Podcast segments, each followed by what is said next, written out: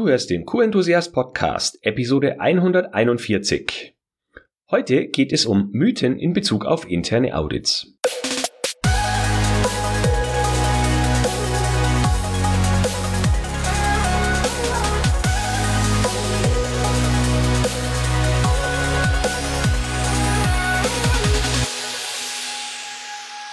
Ein enthusiastisches Hallo und willkommen zu einer neuen Podcast-Episode. Ich bin Florian Frankel und ich helfe Qualitätsmanagerinnen und Qualitätsmanagern, ihre drängendste Herausforderung im Qualitätsmanagement so einfach und nachhaltig wie möglich zu lösen.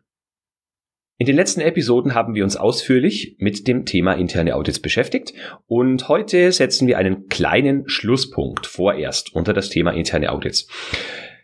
Die Mythen, über die ich jetzt gleich mit dir sprechen werde, sind Aspekte interner Audits, die mir immer wieder begegnen, egal ob Menschen in der Beratung mir davon erzählen oder ich das Ganze in Gruppen auf Xing oder LinkedIn oder Facebook lese. Und ich finde, dass dahinter zwar Funken Wahrheit stecken kann, aber es doch durchaus noch andere Aspekte gibt, die unseren Horizont und unsere Sichtweise auf das Thema interne Audits erweitern können. Fangen wir direkt an mit Punkt Nummer 1 und der lautet, im 3-Jahres-Zyklus muss die gesamte Norm mindestens einmal abgeprüft werden. Jetzt kenne ich natürlich lang nicht alle Managementnormen, die es auf der Welt gibt. Zumindest diejenigen, die der High-Level-Structure folgen, fordern keineswegs, dass jeder Normpunkt einmal alle 3 Jahre abgeprüft wird.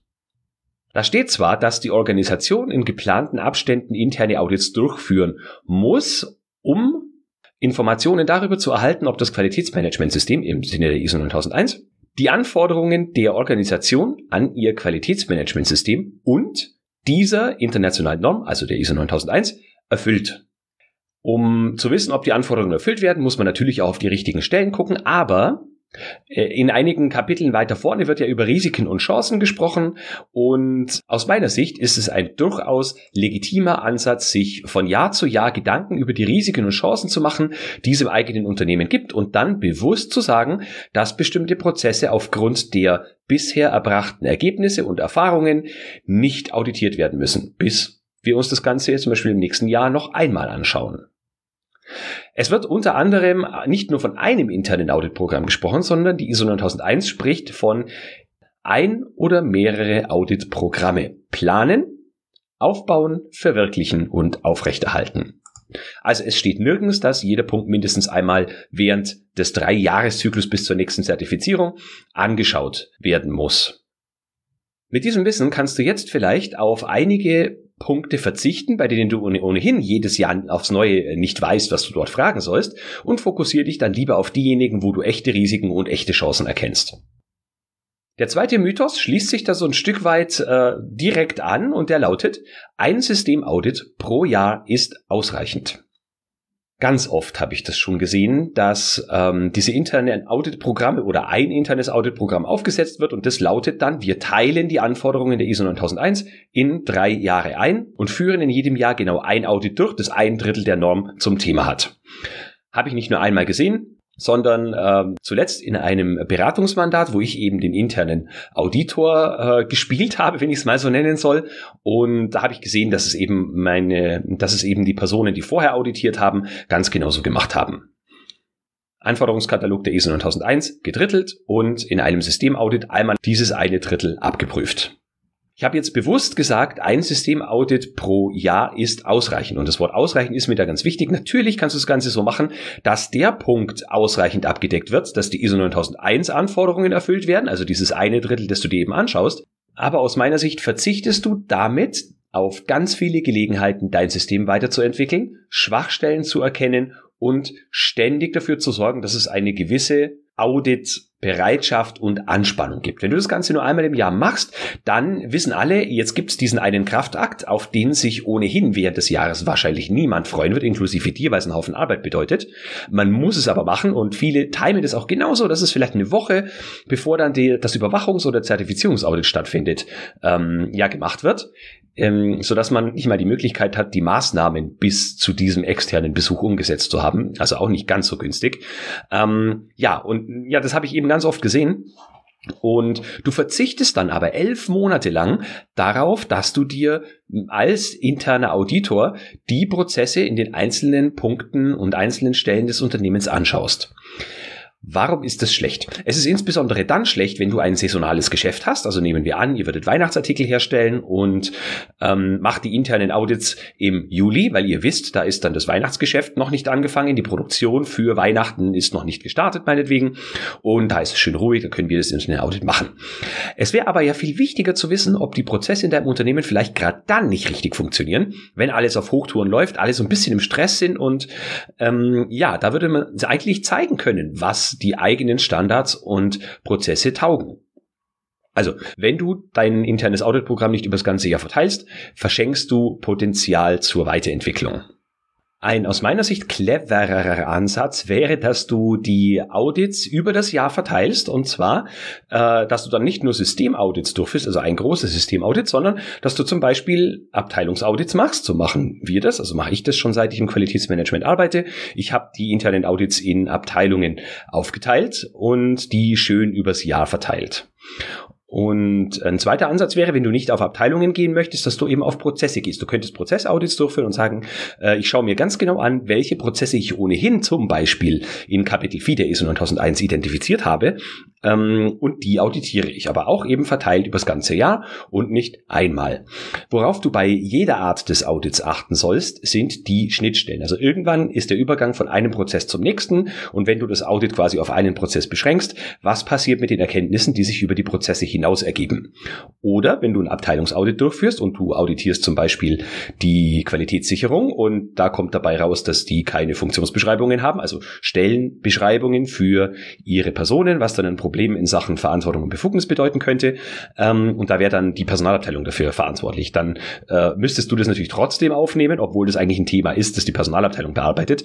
Also das musst du dir halt einfach bewusst sein. Was machst du mit den Schnittstellen, also mit den Punkten, wo das Thema, das du jetzt eigentlich hattest, vorbei ist, aber du kommst während des Audits drauf, dass da vielleicht doch ein Punkt zur Verbesserung ist. Also verteil das Ganze auf ein Jahr, das ist viel, viel besser, und vor allem musst du dann nicht den Kraftakt eines Audits, das vielleicht einen Tag oder sogar länger dauert, durchziehen, sondern du kannst dann sagen, ein Audit dauert meinetwegen eine Stunde oder anderthalb, machst ganz kleine Portionen und verteilst es über die verschiedenen Abteilungen oder Prozesse und über das ganze Jahr.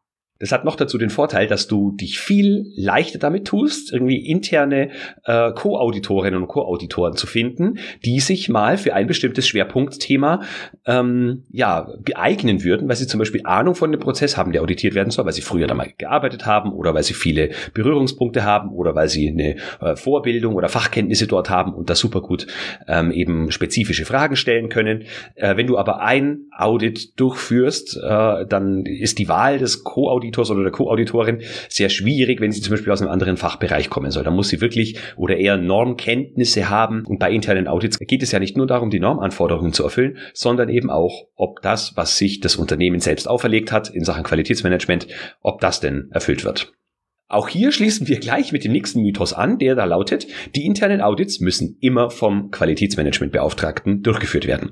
Ich sage jetzt mal bewusst Qualitätsmanagementbeauftragter oder Beauftragte, auch wenn dieses Wort immer seltener wird, weil es ja keinen formellen Qualitätsmanagementbeauftragten mehr braucht, schon seit einigen Jahren.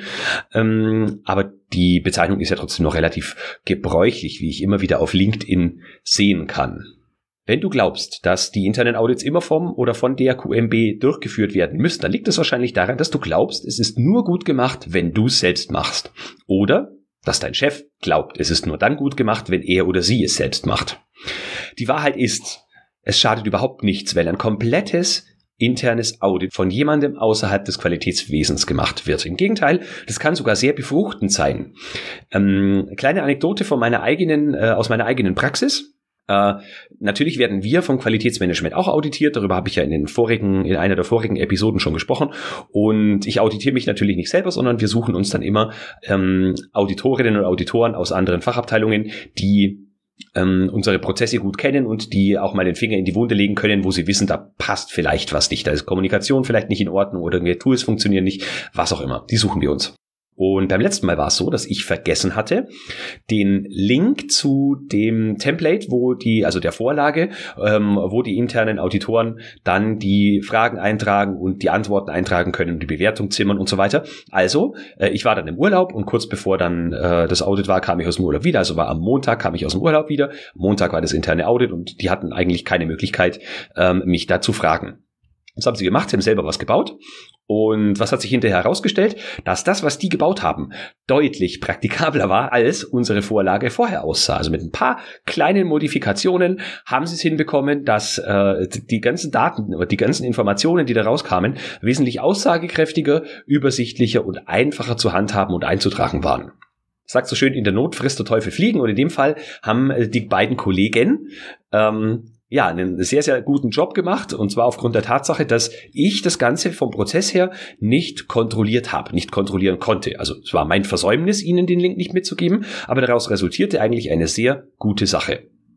Auch hier kannst du diesen Risiken- und Chancenansatz wählen und durchaus gucken, worin besteht denn eine Chance, wenn du jemand anderen das Audit durchführen lässt, und zwar komplett, nicht nur als Co-Auditierender, sondern auch die Verantwortung des Audits abgeben.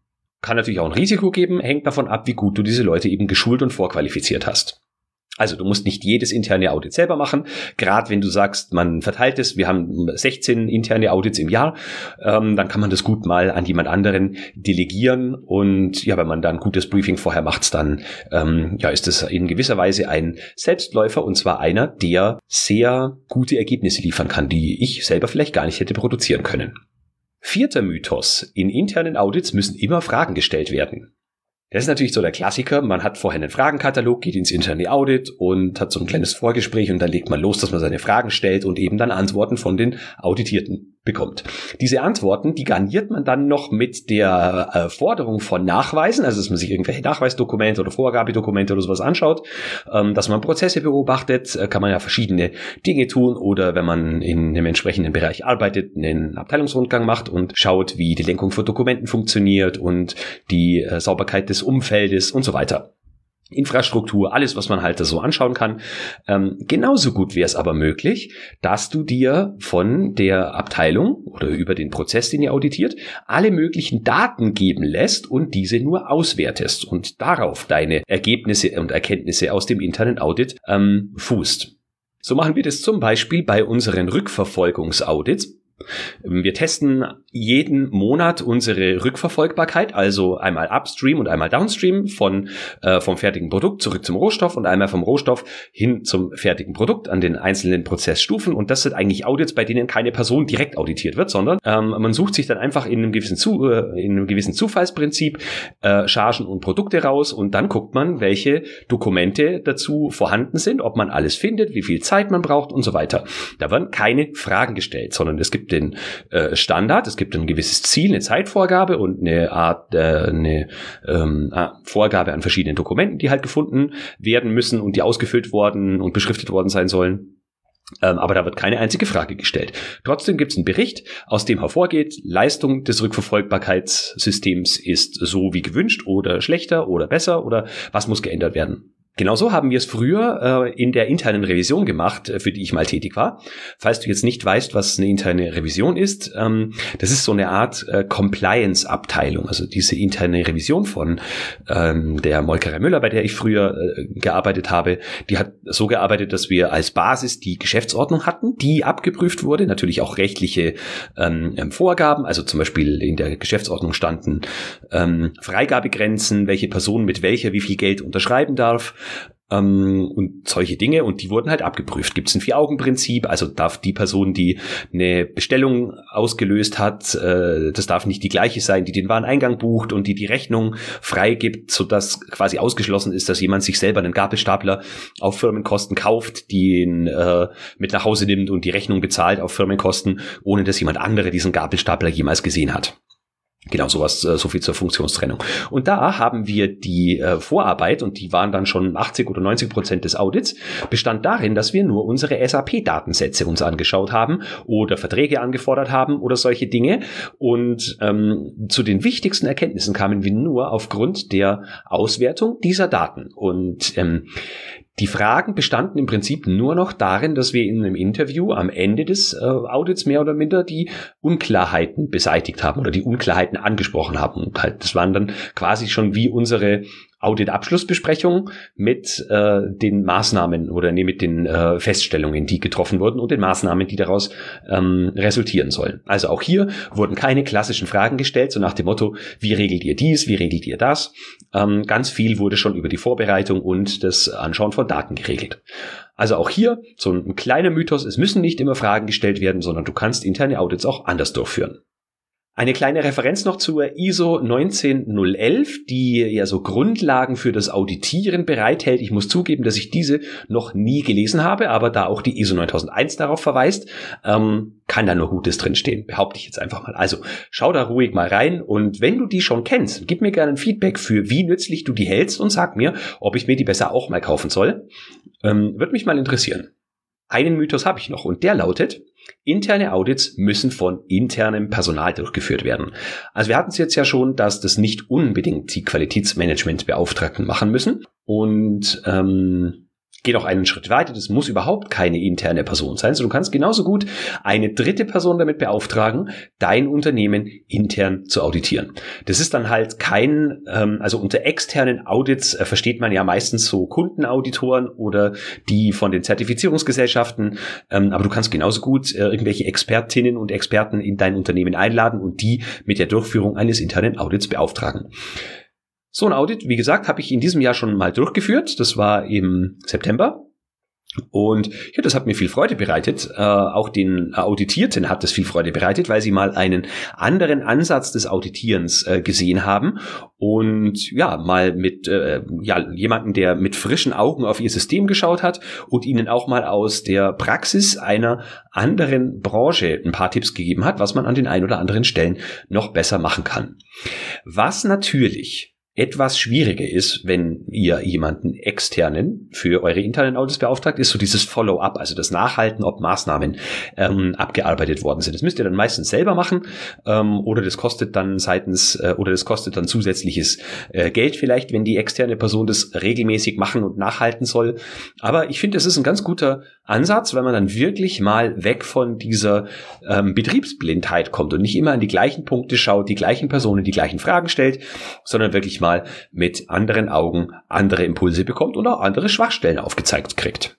Und abgesehen davon, dass es natürlich Geld kostet, finde ich, ist da kein Risiko dabei. Im Gegenteil, besser die externe Person findet es in einem internen Audit raus, als eine externe Person im externen Audit. Also wenn da ein Kundenauditor oder Auditorin kommt oder im Zertifizierungsaudit.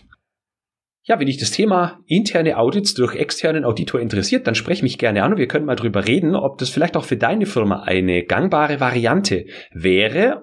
Gerade wenn ihr viele interne Audits an unterschiedlichen Standorten durchführt, da würdet ihr euch vielleicht über kompetente und enthusiastische Entlastung freuen. So, das war's für dieses Jahr mit dem Thema interne Audits. Ich habe im Newsletter-Verteiler danach gefragt, wie gut es euch gefällt, wie gut es den Abonnentinnen und Abonnenten gefällt, dass ich ab und an mal so Themenserien mache, wo wir uns ein paar Wochen über das gleiche Thema unterhalten, wie zum Beispiel im Oktober und November zum Thema Lieferantenmanagement und jetzt eben November, Dezember zum Thema interne Audits. Und ich habe gutes Feedback bekommen, man wünscht sich das, man findet das einen guten Ansatz, weil man dann nicht so durch die Themen huscht, sondern weil man sich durchaus auch mal längere Zeit mit einem bestimmten Thema aus verschiedenen Blickwinkeln befassen kann. Also, nachdem kein negatives Feedback kommt, würde ich das in den nächsten Wochen, Monaten und Jahren durchaus das ein oder andere Mal wieder mit einbauen. Aber es muss natürlich auch immer einen Themenmix geben. Also keine Sorge, wir werden nicht ein halbes Jahr über ein bestimmtes Thema sprechen, sondern maximal 4 oder 5 Episoden und dann kommt das nächste Thema. Dazu habe ich zu viele Themen im Petto, als dass ich mich da wirklich so stark auf eines fokussieren möchte. In dieser Episode habe ich viel über Risiken und Chancen und verschiedene Auditprogramme und Abteilungs- und Prozessaudit gesprochen.